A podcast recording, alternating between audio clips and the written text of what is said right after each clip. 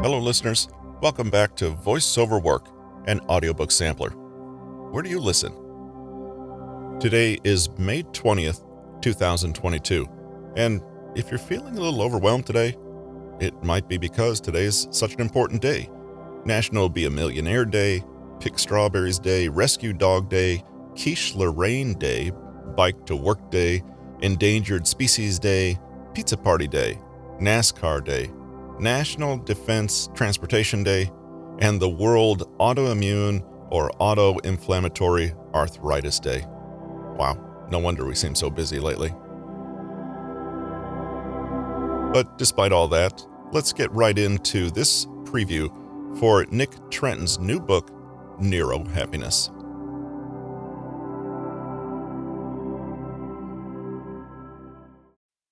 Everyone wants to be happy, but how many people could honestly claim they are?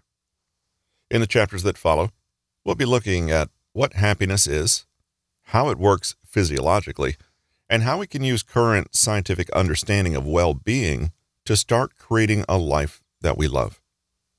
Happiness starts in the brain, but that doesn't mean it's just a question of neuroscience.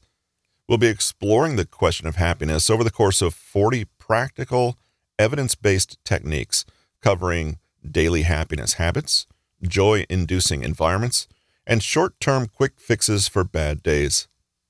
Finally, we'll consider how we can pull everything together to create lasting lifestyle changes that genuinely make us feel good. Let's dive in. Have a routine, but not a strict one. Picture the kind of person you imagine has their life together. They wake up at the same time every day, they have an orderly morning routine, and they have a fixed food, work, and exercise schedule that they move through predictably every day. They're probably quite productive, but are they happy? It turns out that although routine can be beneficial, you don't want to get stuck in a rut. Research psychologist Catherine Hartley and her colleagues conducted a study with 132 participants who were tracked for three or four months. Hartley wanted to see their general mental health state and overall mood, as well as examine what kind of daily routines they engaged in. What the data revealed was pretty interesting. People who were able to do something novel every day tended to report more positive, happy emotions than those who just stuck to the same old, same old. The novelty didn't have to be big, it could be something as simple as going to a new place or trying something different for lunch.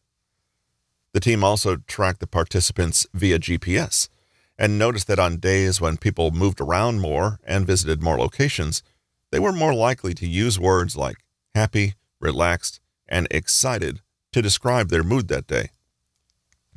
Hartley wanted to understand more, so she had some of the participants undergo an MRI scan.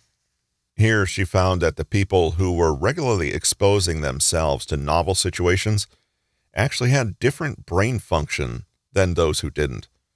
Their scans showed an increase in brain activity between the hippocampus and striatum, areas of the brain associated with experience processing and reward, respectively. The more diverse experiences, the greater the connectivity between these two brain regions and the greater the reported feelings of well being. The team published their findings in the journal Nature Neuroscience, concluding that there was a definite relationship between our daily environments, our behaviors, our brain activity, and our overall mood. Diversity of experience, they found, was positively correlated with improved well being. Our results suggest that people feel happier when they have more variety in their daily routines, when they go to novel places, and have a wider array of experiences, Hartley claimed. And since the research concluded just before worldwide COVID 19 lockdowns, many were interested in using the findings to maintain well being despite being shut at home.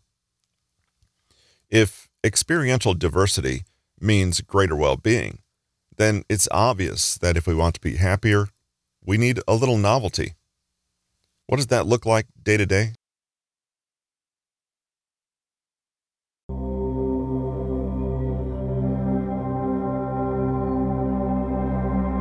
Thanks for listening to VoiceOver Work, an audiobook sampler. Where do you listen? If you like what you just heard, we hope you'll pass along our web address, newtonmg.com, to your friends and colleagues.